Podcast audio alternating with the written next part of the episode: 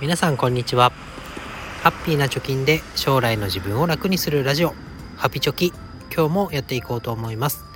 このラジオではふたりの子供の教育費や時代の変化に対応するお金としてじゅうねんかけて貯金ゼロからせんまんえんを貯めるということをゴールにしております。え今日は投資投資言ってますけど、騙されたらお金失っちゃうよねっていうようなテーマで話していきたいなと思います。えーとですね、投資詐欺みたいなのがね、かなりこう増えてるということで、えー、昨日の エヌエイチケー のニュースで取り上げられた投資詐欺被害撲滅デモ行進みたいなのをね目にしまして、どういう投資詐欺があるのかなっていうのを調べてみました。それをまあ調べる上で知っておいた方がいいなと思うことがあります。それはある程度のね相場感というか、えー、投資でリターンがどれくらいだったら高いと言えて、どれぐらいだったら低いと言えるのかとかね、まああと分かりやすいところで言うと、アルバイトの時給がどれくらいだったらまあ適正かなと。で、こんなに安いのとかこんなに高いのってなると、え大丈夫かなって思う感覚あると思うんですけど、それをね投資の方でも身につけておいたらいいよなっていうことを話していきたいと思います。今あ来年からのね新ニーサに向けて投資市場、金融市場っていうのはかなりねこうホットになっていると思います。そこに乗じて悪い人っていうのも集まってきているっていう話だったんですけど、まあ、投資をしたらね実際儲かるのとかで、投資をするために軍資金を集めようと、そしたら割のいいね時給の高いバイトをしようということを考えて、甘い誘惑に乗っちゃって、実はやってみたら詐欺だったとかね、えー、なんか闇バイトじゃないですけど、そういう悪のねバイトだったみたいなことが世の中で起こっているよっていうのがニュースとして取り上げられてました。で、この放送では、まあ、何がいいとか何が悪いではなく、平均的なリターンとかね、平均値、相場感っていうのを頭に入れておくことで、変なね詐欺に引っかかったりとか、なんだ警察罪になるようなアルバイトに足を突っ込んじゃったみたいなねことが起こらないようにしていった方がいいよねということを中心に話していきたいと思います。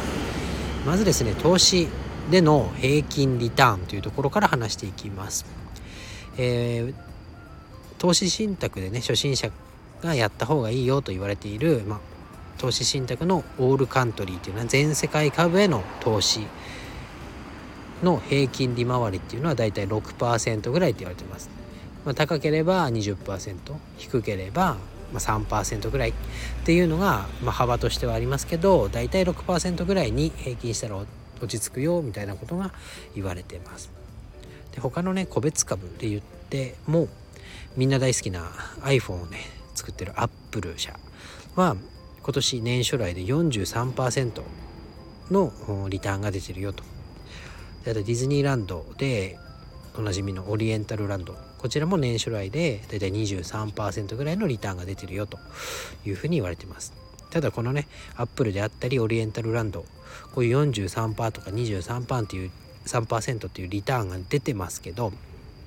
これみんなが知ってて、みんなもだいたいねこういうリターンを聞いて、あそうだよね アイフォン 人気だもんねとか、オリエンタルランドもなんか値上げをしてで客数が入ってるから安定してこうリターンが出てんだよねっていうような、なんとなくこの根拠みたいなものが頭に思い浮かぶと思います。しかしですね、投資詐欺、特にこう エスエヌエス を通して勧誘されるような、えー、投資詐欺では、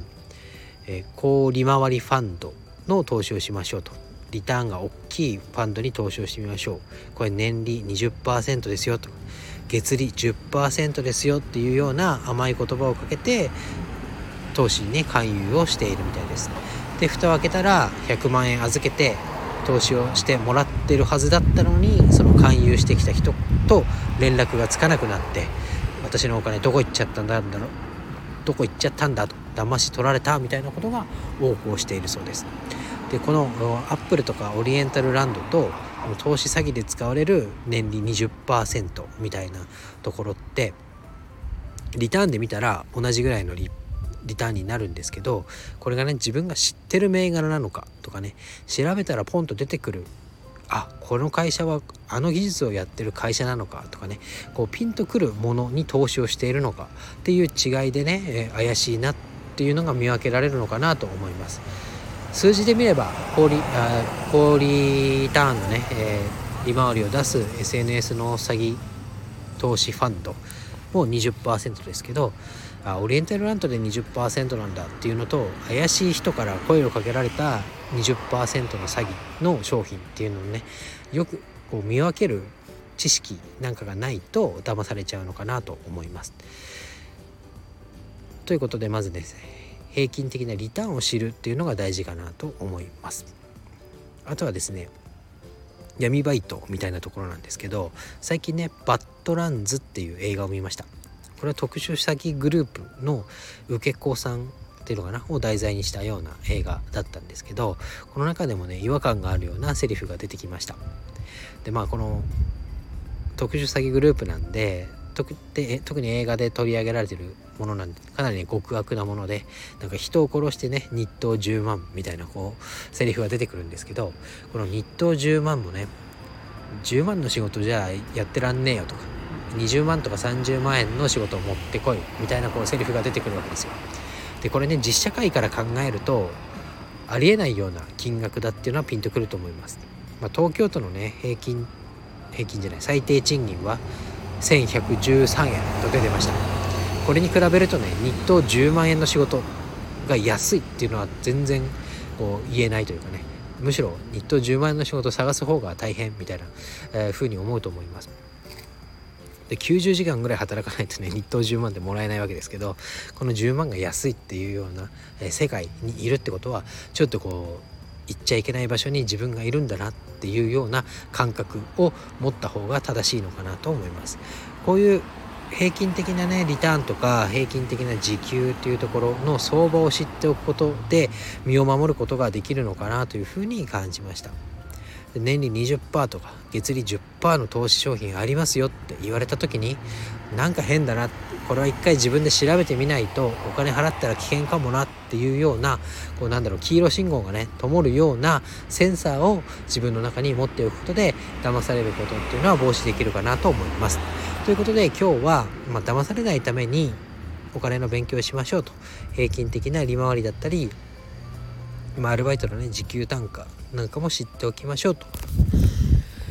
ということで、えー、平均的な価値の水準を自分の物差しを持っておくことで、騙されないような、えー、行動につながっていくよというお話をさせてもらいました。今日は以上になります。バイバイ。